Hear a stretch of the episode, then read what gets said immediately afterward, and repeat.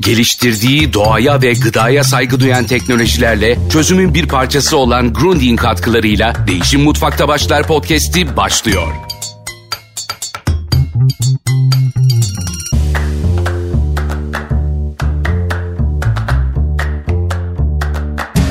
Merhaba, Elif Ergu ben. Değişim Mutfakta serisine başlıyoruz. Yine Mutfak Sanatları Akademisi ve Grundig ile birlikte gerçekleştirdiğimiz Değişim Mutfakta Başlar serisinde bugün yerel üreticilerle konuşacağım. Bunu çok önemsiyorum. Neden? Çünkü karbon ayak izimizi e, azaltmak için, bu e, karbon ayak izimizi düzeltmek için ilk başlayacağımız yer aslında mutfaklarımız. Şimdi karşımda Aslı Aksoy ve Kübra Sultan 100. yıl var. Her ikisi de farklı yerlerden katılıyorlar. Ee, burada bir araya geldik ve bize yerel üretimin önemini anlatacaklar. Ama tabii ki iklim krizinin etkisiyle değişen koşulları, geleceğe sahip çıkmak için yapmamız gerekenleri konuşacağız. Öncelikle hoş geldin Aslı, hoş geldin Kübra. Merhaba Elif Hanım, hoş bulduk. Merhaba Elif Hanım, hoş buldum. Teşekkürler.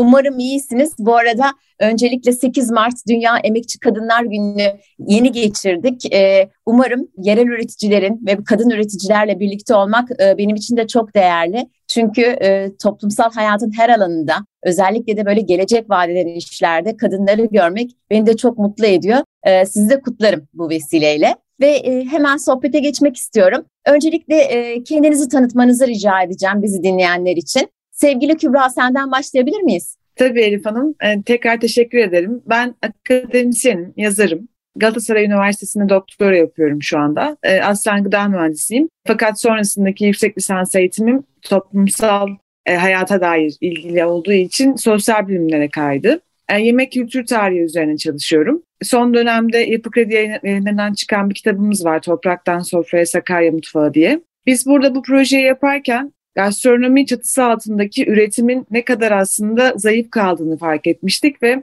başka projelerde de hep üretimle iç içeydim. Ve dolayısıyla pandemiyle birlikte 2019 yılında biliyorsunuz küçük ölçekli üreticiler çok dezavantajlı bir konuma sürüklenmişti. Biz de onları güçlendirmek adına e, Kadın Üreticiden projesine başladık. Onda danışmanıyım. E, bugün de bunlardan bahsedeceğim size. Teşekkürler. Aslı seni de tanıyalım. Tabii Elif Hanım memnuniyetle çok teşekkür ederiz bizi davet ettiğiniz için. Ee, ben hani günümüzün popüler belki tanımlamasıyla diyeceğim e, sonradan yeni nesil beyaz yakalı bir çiftçiyim. Son 7 senedir çiftçilik yapıyorum fakat öncesinde kurumsal hayattan geliyorum. E, bugün 41 yaşındayım ve 13 yıl profesyonel olarak çalıştım İzmir ve İstanbul ağırlıklı olarak. Önce tekstildeydi fakat sonrasında hem kişisel olarak toprağa olan ilgim, hem e, ileriye dönük gerçekten tarımsal üretimle ilişkin yapılması ve benim de kendi adıma sorumluluk hissettiğim e, atılması gereken adımlarla paralel olarak gıda sektöründe çalıştım. E, oradaki profesyonel hayat içerisinde hani tekrardan e, kurumsaldan İstanbul'dan e, tersine göçle memlekete geri dönüp oradaki kadınlarla birlikte onların e, daha görünür yapılması gerektiğini düşündüğüm emeklerini bir anlamda hem görünür kılmak hem de sadece ülkemizde değil hatta küresel değer zincirine bunu nasıl entegre eder, edebilir mi formüllerini ararken kuşkonmazla tanıştım ve benim çıkış noktam da kuşkonmaz üretimi oldu. Çünkü o da ülkemiz için çok e, yeni bir sebze. Aslında yan kaynakları, biyoçeşitlilik zengin ülkemiz toprakları olmasına karşı, işte yabani türlerini farklı bölgelerde çok iyi biliyor, tanıyor olmamıza karşı tarımı yapılan bir sebze olmaması e, hem bir anlamda bir şeydi nasıl diyeyim e, bir challenge hani bir riskleri barındıran bir adımdı ama öte yandan da e, hem üretim anlamında hem de yeni bir ürün ülkemize kazandırılması anlamında bir fırsat barındırıyordu. Dolayısıyla ben de e, o kurumsaldaki hayatımdan, e, işimden istifa ederek köyüme tekrar geri yerleşip kadınları işin içerisine alarak e, yerli kuşkonmaz üretimine başladım. E, 7 yıldır da aktif olarak Muğla daha sonra Antalya olmak üzere e, üretimini gerçekleştiriyoruz.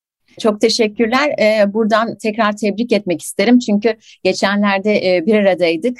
Kagider'in ve Ekonomist Dergisi'nin ve e, Garanti BBVA'nın birlikte düzenlediği kadın girişimciliği yarışmasında da yöresinde fark yaratan kadın girişimcisi ödülünü aldın. Tebrik ederim. Çalışmalarını ben de yakından takip etmeye devam edeceğim. Sevgili Kübra, sana dönmek istiyorum açılışta aslında söyledim karbon ayak izimizi indirmek için ve artık bundan sonra hayatımızı değiştirmek için ilk başlayacağımız yer mutfağımız. Peki e, Önce neyi değiştirmeliyiz? Gözlemlerini merak ediyorum. Daha sonra da bir akademisyen olarak adım adım bize anlatabilir misin? Neler yapabiliriz? E, bence meseleye en başın yani bir en başa dönmek gerekiyor. En başında ne vardı? Bunu bir düşünmek gerekiyor.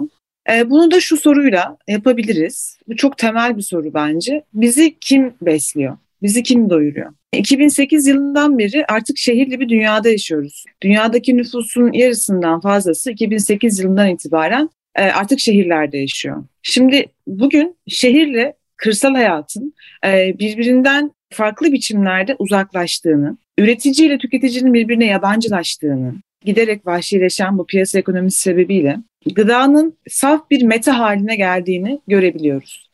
Buradaki bu, bu duygusal bağın kırılması zaten bence gıda israfının da temel faktörlerinden biri. Alınır satılır bir metanın ötesine geçerek üreticiyle bir tekrar duygusal bağ kurabilirsek ve şehrimize yakın kırsal alanlarda üretimin devam eden küçük ölçekli e, tüketici, üretici kadınları destekleyebilirsek e, biz bu karbon ayak izinde olabildiği kadar azaltabiliriz. Ben şöyle bir veri paylaşmak istiyorum sizinle. ETC grubun paylaştığı bir rapor bu. E, biliyorsunuz 1940'lı yıllardan sonra Yeşil Devrim'in şöyle temel bir şiiri vardı. E, biz üretimde fazlalık yaratacağız ki artan dünya nüfusunu besleyebileceğiz ve açlığı bitirebileceğiz. Öte yandan bugün bakıyoruz dünyada üretilen gıdanın üçte biri israf olurken ve pek çok ülkede obezite sorunuyla baş etmeye çalışırken ve, ve milyonlarca insan aslında açlık sınırında yaşarken bu kapitalist çarpık e, ilişkiler devam ediyor. Yani mesele aslında burada üretim fazlası değil, paylaşımda e, sorunlar var. Gıdanın üretiminde, dağıtımında ve tüketimindeki bu çarpışıklığı biz yere dönerek, yere, yerel üreticiyi destekleyerek, şehrimizi en yakın kırsala giderek, o orayla bağ kurarak aslında mutfaklarımızdaki bu israfı ve karbon ayak izini azaltabiliriz. Bu rapora geri dönecek olursak bu raporda şundan bahsediyor. Endüstriyel gıda sistemi dünyadaki kaynakların %75'inden fazlasını kullanarak dünya nüfusunun %25'inden daha azını doyurabiliyor. Çünkü dağıtım meselesinde büyük sıkıntılar ve tıkanıklıklar var. Öte yandan küçük ölçekli üreticilere bakıldığında bunlar dünya nüfusunun, e, dünya kaynaklarının %25'inden daha azını kullanarak %70'inden daha fazlasını besleme kapasitesine sahip. Çünkü dağıtım mekanizmalarında herhangi bir israf ya da kayıp olmuyor. Bu bence bizim için çok temel bir bilgi. Şimdilik bunları söyleyebilirim. Evet, teşekkürler. Biz e, bu seride aslında e, biraz önce senin söz ettiğin e, noktaya değindik. Gerçekten de ilk önce toprakta israf başlıyor. Daha sonra yol alırken devam ediyor. Gıdanın yol aldığı süreçte devam ediyor. Bize gelene kadar yani şehirlerde yaşayan insanlara gelene kadar zaten gıda israfı çoktan başlamış oluyor. Yani bizim evimize geldiğimizde biz aslında onun bir parçası oluyoruz. Bir ek bir soru sormak istiyorum. Bu yoksullukla ilgili ve açlıkla ilgili verilerin hepsi pandemide maalesef e, daha da arttı. Çünkü gıda tedariğindeki sorunların e, daha su yüzüne çıktığı bir dönemde yaşadık. Bir veri var mı elinizde? Bu ETC'nin yaptığı çalışma tam ne zamana dayanıyor? E, güncellendi mi pandemi sırasında onu merak ettim. Pandemiden sonra güncellenmedi, üzerine çalışılıyor. Ben de takip ediyorum, çıktığında paylaşırım sizinle. Ama buradaki bu pandemiyle beraber derinleşen yoksulluk ağları aslında köylülüğün ölümüyle, kırsal hayatın çözülüşüyle çok derinden ilişkili. Yani bizim tüm bunları daha derinden kavrayabilmemiz için aslında Türkiye'de e, kırsal hayat ve köylülük yani 1980'lere kadar Avrupa'nın köylü kalesi diye nitelendirilen bir ülke burası. Burada şu anda yani bu neoliberal tarım politikaları sebebiyle kırsal hayatın çözüldüğünü görüyoruz. Üretici köylünün işçi haline geldiğini, kentlere bu sebeple göçtüğünü görüyoruz. Tüm bunlara biraz tarihsel ve toplumsal olarak bakmak lazım. Yani yerel üretici ve kadın üretici, kadın emeği vesaire bunları konuşuyoruz ama bu e, toplumsal cinsiyet eşitliği ekonomi politikten bağımsız bir mesele değil. %100. Tarihsel süreçten bağımsız bir mesele değil. Biraz bunları konuşmak gerekiyor. Bunları çok önemli buluyorum ben. E, aynen ben de çok önemli buluyorum. Çok güzel bir noktaya da parmak bastın. Şimdi e, aslında Aslı sana dönmek istiyorum. Çünkü evet bir beyaz yakalıydın, profesyonel olarak çalışıyordun ve tırnak içinde e, söylemek lazım belki. Köye döndün, çiftçiliği öğrendin ve e, birebir aslında biraz önce sevgili Kübra'nın anlattıklarını birebir yaşadın. Çünkü herkes tersine bir iş yaparken ve e, işte köylüler, çiftçiler işçi olurken sen e, beyaz yakalı olarak çiftçi olmayı tercih ettin. Ama e, getirdiğin farklılıkla yalnızca kendi için değil, o bölge içinde aslında istihdam yarattın, iş yarattın, yeni bir iş yapma biçimi getirdin. Yaşadıklarını e, bize anlatır mısın? Tabii Elif Hanım. Yani şöyle, şimdi tarımsal üretim kararı vermek, Kübra'nın da bahsettiği üzere salt hani bir ürünü toprağa diktim ya da elime bir fide aldım. Özellikle bu hani yine çiftçilikte çok benim eleştirdiğim bir konu. İşte elime bir lavanta fidesi aldım, işte bir şey aldım, geldim. Özellikle Ege, işte Akdeniz kıyılarında işte küçük çok romantik değil mi? çok romantik, çok pastoral bir rüya. Fakat İşin özü gerçeği şu ki gerçekten o üretim, tarımsal üretim bunlardan çok daha farklı, çok daha öte bir konu. Yani şöyle ki hani ben kendi özelimde evet bunun e, çok yönlü bir konu olduğu yani çalışan arkadaşlarla başlayan e, tüm üretim süreçlerinde işin içerisine işte matematiğin, bilimin, teknolojinin e, bütün bunların sokulması gerekliliği. Çünkü öte yandan belki de bir parantez açmak lazım. İklim krizi, krizi değişen beklenmedik aşırı hava olayları vesaire küresel ısınma ve etkileri bunlar da öte yandan gelirken bütün bunların har harmanlanması gereken çok çok yönlü bir konu. Hani böyle şey zannetmemek lazım. İşte tarımsal üretim, güvenli gıdanın sürdürülebilirliği dediğimiz noktada konu aslında gerçekten böyle şey gibi zannediliyor. İşte bunu yaptıktan sonra her yol mübah. Hayır böyle bir şey yok. Ee, şimdi tekrar ilk konuştuğumuz konuya da bağlayacak olursak hani o israfın, tarladan soframıza ulaşırken ki kayıplarımız aslında pek çoğu e, tarlada başlıyor. Yani çiftçiliğin mesela çiftçilerimizin üretimin yıllardır süre gelen ki biz bir tarım ülkesiyiz. Kadim bilgileri çok çok değerli ve kıymetli.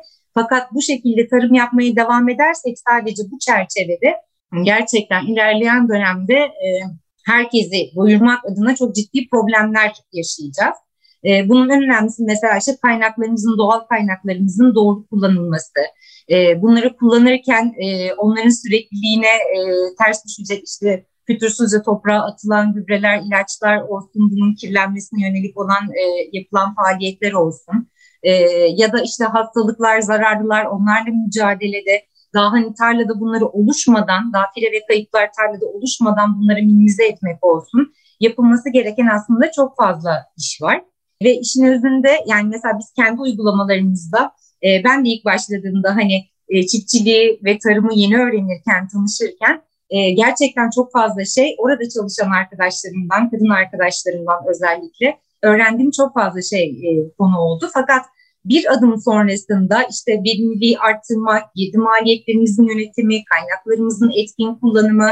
Biz mesela burada adım adım önce işte e, sadece takip ve raporlamalarla başladık. Çünkü gerçekten hiçbir işte bu hesapların yapılmadığı bir düzenden e, çıkıp adım adım bunu geliştirmeye doğru gittik. Ve bugün geldiğimiz noktada mesela tarlamızda kendimize özel bir meteoroloji istasyonumuz var. E, ve burada mesela işte bütün sıcaklık, nem verilerini toparlayıp sulama programları, ilaçlama dönemleri, gübreleme programları hepsi buradan aldığımız verilerin öngörüsü doğrultusunda yapılıyor. Hastalık modellemelerimiz var doğru zamanda tarlaya müdahale etmeye çalışıyoruz ve hani buradan çıkacak ürünün alanımızı maksimum kapasitede ve verimle kullanıp kayıpları burada önleyip bu şekilde ilk baştaki pireleri kayıpları azaltarak ve yüksek verimlilikle bir çıkış sağlamaya çalışıyoruz. İşin şey kısmında özellikle dikkat ettiğimiz konular bu. Bu şekilde hani şimdilik şunları, bunları söylemiş olayım. Sizin sorularınızla devam edeyim. Biraz önce Kübra'nın söz ettiği konuyu çok önemsiyorum. Ee, yeni bir hayat kurdun çünkü dönüp. E, orada gözlemlerin neler? Yani e, neyi yanlış e, yapıyoruz en çok? E, çünkü e, bir taraftan insanlar tam tersine göç ederken yeni bir anlayışla geliyorsun. Hani eski köye yeni adet getiriyorsunuz aslında. Benim anladığım şu ki Kübra çok güzel özetledi. Buna çok büyük bir ihtiyaç var. Dünyanın geleceği için, Türkiye'de tarımın geleceği için. E, ne düşünüyorsun? Gözlemlerini merak ediyorum. Yani şöyle bir kere e, işçi yani tarımsal çalışma, faaliyet, çiftçilik bir meslek dahi olarak bile görünmüyor. Dolayısıyla Kübra'nın da altını çizdiği şey kırsal hayattaki çözülme. Kırsaldan kente. Şu an yaşlanan bir çiftçi şeyimiz var, yapımız var. Yani gerçekten e, ilk başta tarlada çalışacak olan arkadaşları toparlamakta bile zorlandım. Hani E, çünkü bizim çok emek yoğun, aktif bir çalışma ve uzun dönemli çalışma. Yani girdik bir hafta çalıştık çıktık değil. E, 4-5 ay sürekli olarak çalışmamız ve adım adım e, geçiştirmemiz gereken işler var.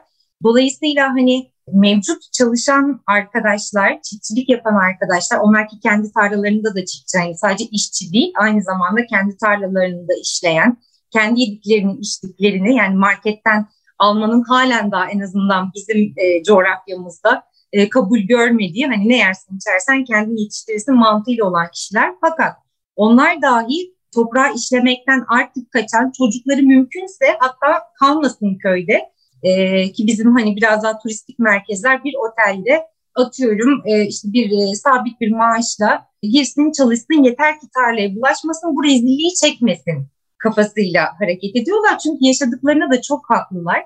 Çünkü o emeğin üretilen tarladan çıkışın değeri onların kendi hayatlarını düzenli ve iyi bir şekilde devam ettirebilmeleri adına girmiyor. Çünkü hani ben de şunu zaten düşünüyorum yani gerçekten e, o güvenli ve devamlılığı sağlanmış bir iş imkanı yaratılamaz. Onun değeri de onların ceplerine girmediği sürece yani çiftçinin para kazanması şart bu anlamda emeklerin karşılığı. Bunu engellemenin yolu yok. Ha biz orada e, yaptığımız operasyonu neyi değiştirebildik? Bir, e, çiftçilik, tarımsal üretim prestijli bir iş. Biz üretiyoruz. Bütün dikkatler orada döndü çünkü bir değer yaratıyoruz orada. Burada kuşkonmazın tabii ki çok büyük etkisi var. Ve hani artık bu tarlada çalışmak ve onun bir parçası olmak bir değer haline geldi. Yavaş yavaş mesela işte orada burada iş arayan arkadaşlar bu, bu, bu düzenin bir parçası olmanın e, isteğiyle birlikte bana gelmeye başladılar. Ve hani e, öncelikle yaptığımız işin değerin bir görünür kılınması, oradan çıkan ürünün en kısa yoldan hani işte o aracılara mutlaka ihtiyacımız var belli kanallar ve bu kadar büyük bir nüfusu ulaştırabilmek için ama en yakın noktadan tarladaki ürünü bunun arayışında olan tüketiciyle birleştirebilmenin yollarını ki e, bunu sağlayabildiğimizi düşünüyorum. Yaratabilmekle değeri tarlaya çekip ve kendi içerimizde bunu paylaşabilmek zaman içerisinde işte iki kadın, beş kadın, on kadın derken bölgede zaten kaç hanelik bir köydeyiz? O hanelerin yaklaşık yüzde yirmisinden e, en az bir kişinin katıldığı bir emekçi sisteminin düzenini kurabildik ve bunun da sürekliliğini sağlayabildik. Ben bunu da çok önemsiyorum. Yani e, sezonluk, bir dönemlik, bir seferlik bir iş değil, kendi bütçelerini, zamanlamalarını planlayabildikleri, bu dönemde blok halde oturan, sürekliliği olacak olan bir iş imkanının yaratılmış olması, kendi ailelerinde de işte bütçe planlamaları, atacakları adımlar, çocuklarının eğitimi, bunları sağlayabilecekleri bir düzenli gelir kaynağı oluşturdu. Burada yarattığımız bence en büyük değişim hem bunun değer kazanması hem de bunun maddi olarak karşılığının e, kendilerine dönüştüğü düzenli bir iş imkanı haline getirebilmek. E, en büyük farkın e, ve değerin bu olduğunu düşünüyorum. Bunları çoğaltabilsek e, gerçekten çok ciddi e, sorunların e, çözümü için hareket etmiş olacağız. E, modellenmesi e, gerekiyor böyle işlerin. Yani ürün bazında değil belki yöntem bazında modellenmesi gerektiğini düşünüyorum ben de. Kübra biraz önce e, altını çizdiğin o yoksulluk, açlık ve israfla ilgili olarak aslında yerel üreticilerin desteklenmesinin ne kadar büyük bir fark yaratacağını söyledin. Buna yönelik özellikle son dönemde e, farklı çalışmalar var dünyada da. Sen Türkiye'dekileri çok iyi takip ediyorsun. Bize böyle bir örnekleyerek anlatabilir misin? Hani eskiden şöyleydi, yeni öyle bir yapıldığında şöyle bir fark ortaya çıkıyor diye örnekleyebileceğin çalışmalar var mı bize aktarabileceğin? Ben danışmanlığını yaptığım projeden biraz bahsetmek isterim izninizle bu anlamda. Anadolu Kültür Sanat Kalkınma ve Yardımlaşma, Yardımlaşma Derneği tarafından pandemiyle birlikte dezavantajlı konuma sürüklenen e, küçük ölçekli üretici kadınlarla biz çalışıyoruz. E, burada zaten hani ben sağ çalışması yapan bir akademisyenim. Pandemiyle beraber pazarlar kapanmıştı biliyorsunuz ve bu üretici pazarları kapandığında doğaya dost üretim yapan kadınlar ürünlerin dolaşıma sokma imkanları çok daralmıştı. Ve bir yandan bütün alışveriş pratikleri dijitalleşiyordu. Biz de sosyal sorumluluk projesi yani bir kar amacı gütmüyoruz bu projeyi yaparken.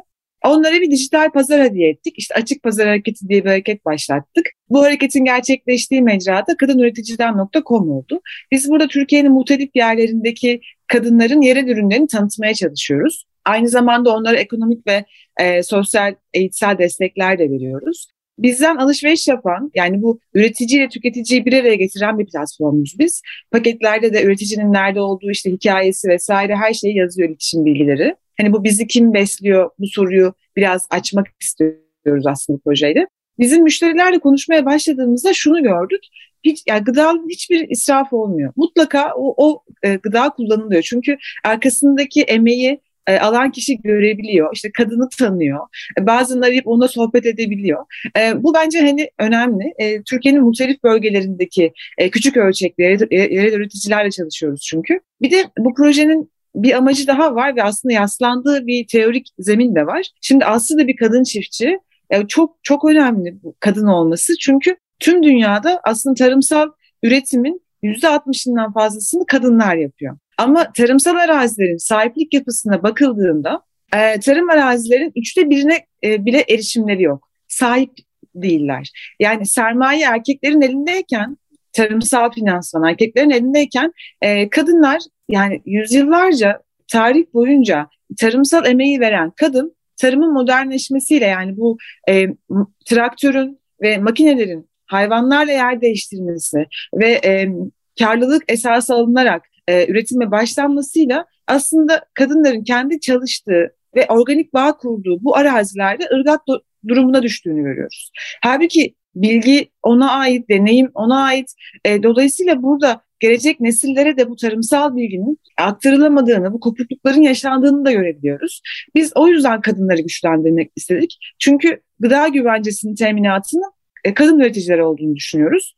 E, bu veriyi e, tekrar düşünürsek e, aslında burada aslında yaptığı şey yani bir kadın çiftçi olarak hani yeni çiftçi profilinde şehirden tekrar kıra dönmesi bence diğer kadınlara da ilham verebilir ve bu tarımda ortak refahtan bahsedemiyoruz. Erkekler ve kadınlar arasında müthiş bir gelir uçurumu var ve bunu sağladığı yani kadınlar hayvanlara daha az erişiyor, toprağa daha az erişiyor. Bütün bu eşitsizliklerin tekrar inşa e, yıkılıp tekrar yeni bir düzen kurulabileceğini düşünüyorum ben. E, bu sebeple de Asya'ya çok teşekkür ederim. Çok güzel bir örnek hepimiz için. Hepimiz için de ilham kaynağı. Çok güzel özetledin. Şunu düşündüm sen anlatırken. Evet hani bu yaptığınız çok değerli. Ben de takip ettim. E, heyecan duyuyorum. Çünkü kadın üreticilerin, kadın e, çiftçilerin yenilenmesini de sağlıyorsunuz. Yani yeni teknolojilere kavuşmasını. Bir taraftan da e, şu günlerde çok tartıştığımız, çok konuştuğumuz bir konu var. Dijitalleşme toplumsal cinsiyet eşitliği getirecek mi? dijitalleşme kadınları daha özgürleştirecek mi? E, bu anlamda da güzel bir örnek. Çünkü siz yalnızca oradaki kadın üreticilerin ürününü almıyorsunuz. O kadın üreticilerin ürününü dijitalleşme sayesinde aslında e, nasıl tanıtacaklarını, nerelere ulaşabileceklerini ve o kadınlara hızlı ulaşımı da sağlıyorsunuz. Bu e, taraftan bakarsak nasıl eğitimler verdiniz? O kadınlardaki değişimi nasıl gözlemledin? E, ben bunun e, çok ciddi bir devrim olduğunu düşünüyorum çünkü.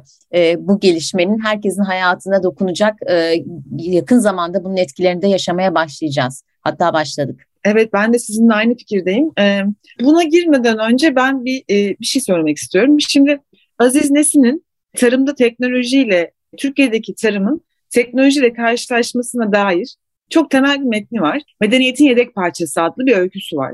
Ben bu podcast'i dinleyen herkesin o öyküyü okumasını çok isterim. Ee, orada geleneksel tarımla uğraşan, geleneksel bir köylü e, aile işletmesinin topraklarını aldıkları traktörle birlikte aslında üretim biçimlerinin nasıl değiştiğini ve tarımsal üretim biçiminin değişmesiyle onların gündelik hayatının nasıl değiştiğini anlatıyor. Bence bu Türkiye panoraması için çok iyi bir metin. Ve hani şu anda tam da işte tarımın dijitalleşmesi ya da e, işte küçük ölçekli üretici kadınların dijitalle e, entegre olması aslında bize Yeni bir devrim mi bu? Yoksa aslında var olan eşitsizlikleri sizin bahsettiğiniz gibi tekrar yeniden üretecek, üretecek bir güç mü?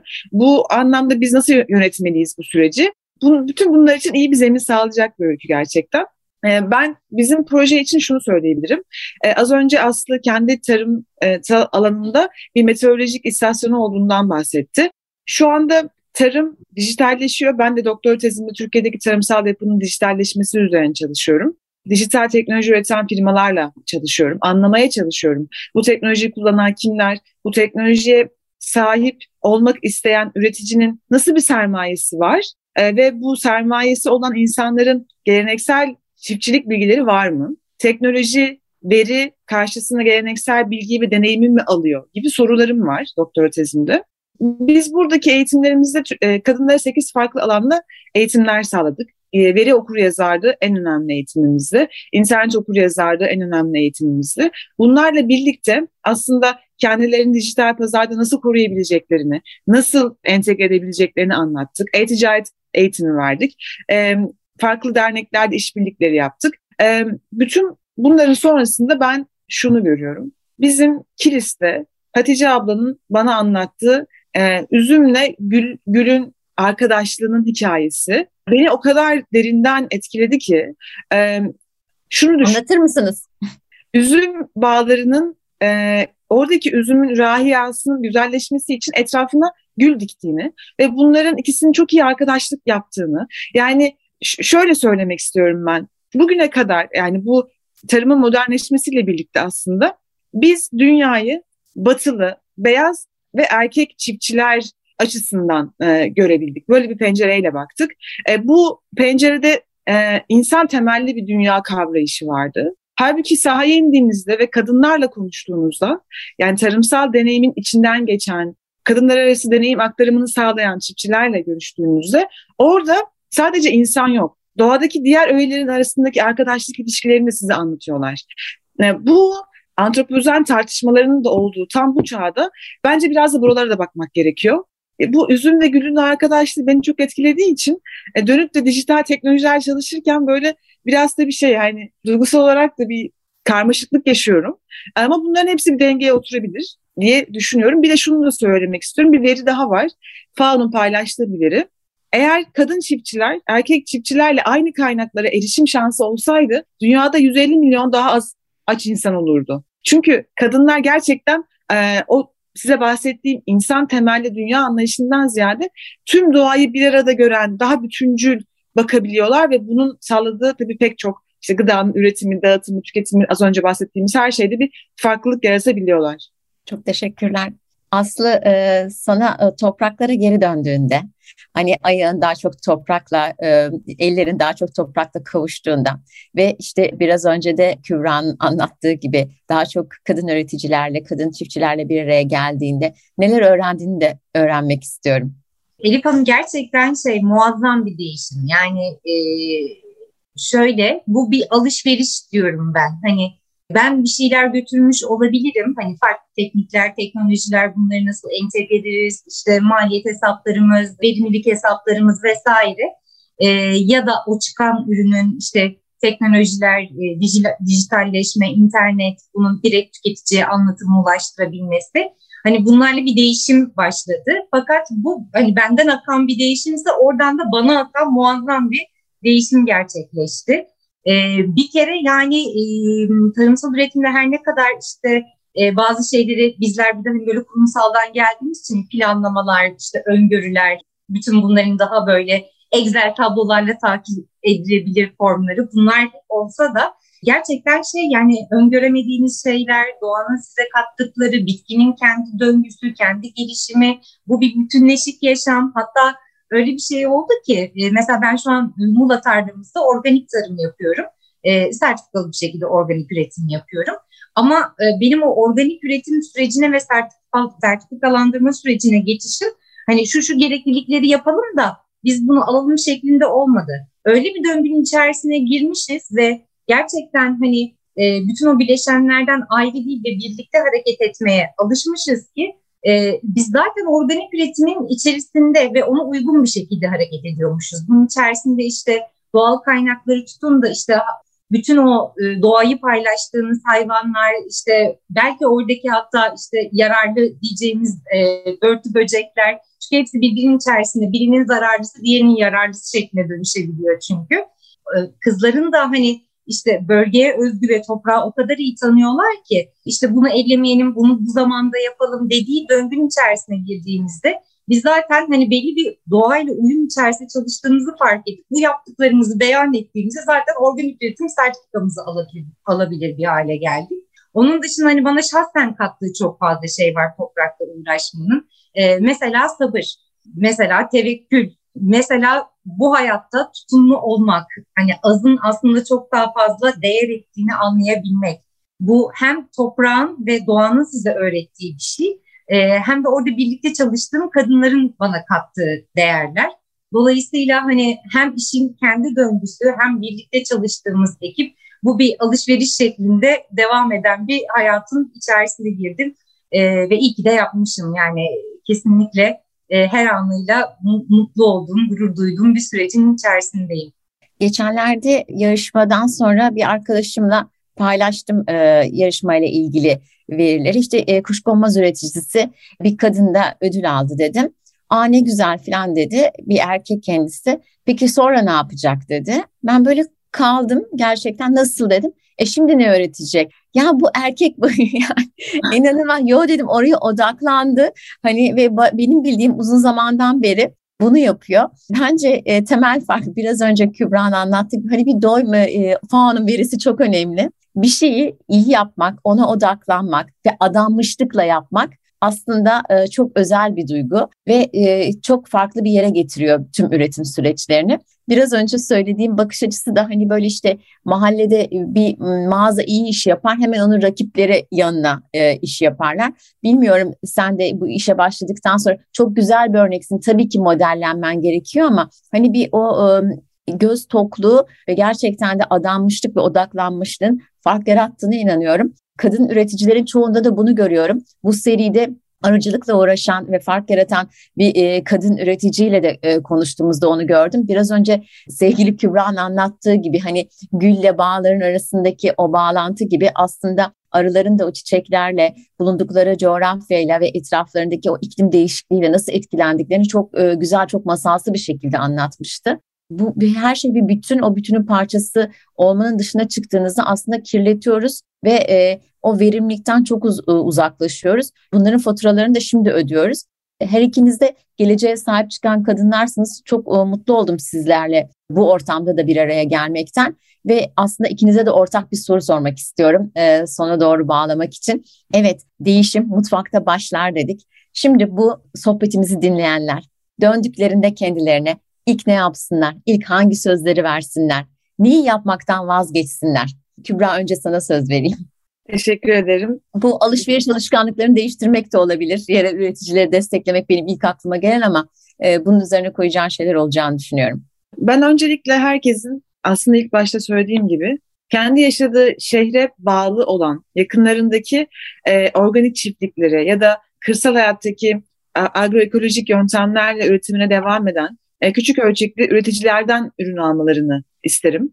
E, bunu da eko haritada her şehrin kendi art alanındaki kırsalı anlatan bir haritamız var eko harita diye. Oraya bakabilirler. Oradan örneğin ben Sakarya'da görev yapıyorum ve burada yaşıyorum genellikle. E, burada benim alışveriş yaptığım işte Berin ablanın organik çiftliği var. İşte oraya gidiyorum. Hem orada çalışma imkanı buluyorum. Hem bilmediğim yani tabağımdaki gıdanın arkasındaki hikayeyi öğrenebiliyorum. Ya da işte biraz daha Karadeniz tarafına çıkıyorum. Orada bir kum karpuzu denen mükemmel bir karpuz var. Atalık tohumlarla hala üretiliyor. E, orada Hanife ablayla, o da kendisi de aslında yörük ve sonra yerleşmiş ve manav olmuş. O yörük hikayelerini dinliyorum. E, bahçede, bostanda dolaşırken bir tavşanın karpuzu ısırıp bıraktığını gördüğümde e, Hanife abla bana diyor ki ya bırak o tavşanın hakkı zaten. Yani yemiş ve gitmiş. Dünyayla ilişkilenme biçimlerimiz değişiyor. Gıda gıdayla kurduğumuz ilişki değiştiğinde çünkü gıda aslında o kadar mahrem bir şey ki vücudumuzun içine aldığımız da bir şey aynı zamanda. İçeriden dışarı da bir dönüş, bir değişim başlıyor ve tabii bu, bu değişim mutfağa da yansıyor. Üreticiyi tanımak, onlarla bağ kurmak, gıdayla ilişkilerindeki duygusallığı ve duygusal hafızayı tekrar hatırlamak. Bunlar bence en önemli meseleler diyebilirim. Çok teşekkürler. Aslı seni dinlemek isteriz. Şöyle Elif bence yani şimdi hepimiz üretici olamayız tabii. Hani gıdaya verdiğimiz önemli sağlıklı beslenme, bunun gerçekten toprakla geliştirilen o duygusal bağ ve onu Kübra'nın dediği gibi hani alıp içimize soktuğumuz hani yediğimizin sağlıklı olduğu sevdiklerimizle beraber paylaştığımız ve geleceğimiz mümkün değil. Ama salt tüketici de e, olmaktan bir adım öteye geçebiliriz. Yani üretici evet herkes olamaz ama artık bırakalım salt, salt tüketici olma kafasını diye düşünüyorum. E, bu anlamda şey için çok çok e, ben beğeniyorum. E, Slow Food'un kurucusu Carlo Petrini'nin ortaya koyduğu bir sözcük var. Türetici olmak. Yani e, üretici e, olamazsın ama tüketici kafasından da bir adım uzaklaş. Yani üreticini tanı, bu ürün nereden geliyor, nasıl üretilmiş hatta kim üretmiş, hangi koşullarda, sana nasıl geliyor. Sen bunu yerken yani onu bildiğin sürece zaten bırakın hani israf ziyanı e, onu değer vererek e, ve tüm o süreç boyunca ve bunun geleceğe yönelik adımlarını da düşünerek o şekilde bilinçli bir şekilde tüketmeye başlıyorsunuz. Yani sadece bilinçli olmak ve ne tükettiğini e, sorguluyor olabilmek dahi gerçekten çok büyük bir değişim. Dolayısıyla hani hepimizin yapabileceği çok fazla şey var. Hani geleceğe dair en sevdiklerimizden başlayarak ben ne yapabilirim değil. Yani sadece düşünerek alışveriş yapmak, tüketici kadarını alabilmek, nereden geldiğini sorgulayabilmek dahi emin olun atabileceğimiz çok çok çok büyük adımlar. Bir araya geldiğinde büyük değer. Çok teşekkür ediyorum. E, verdiğiniz bilgiler doğrusu bana da çok iyi geldi. Umarım tüm dinleyenler de kendileri için bir şeyler çıkarmışlardır. Çıkardıklarına da eminim. Değişim Mutfakta Başlar serisinde bugün Kübra Sultan 100. yıl ve Aslı Aksoy'u dinledik. Bir dahaki seride buluşmak üzere. Hoşçakalın. Bizi dinlediğiniz için teşekkür ederim. Geliştirdiği doğaya ve gıdaya saygı duyan teknolojilerle çözümün bir parçası olan Grundig katkılarıyla Değişim Mutfakta Başlar podcast'i sona erdi.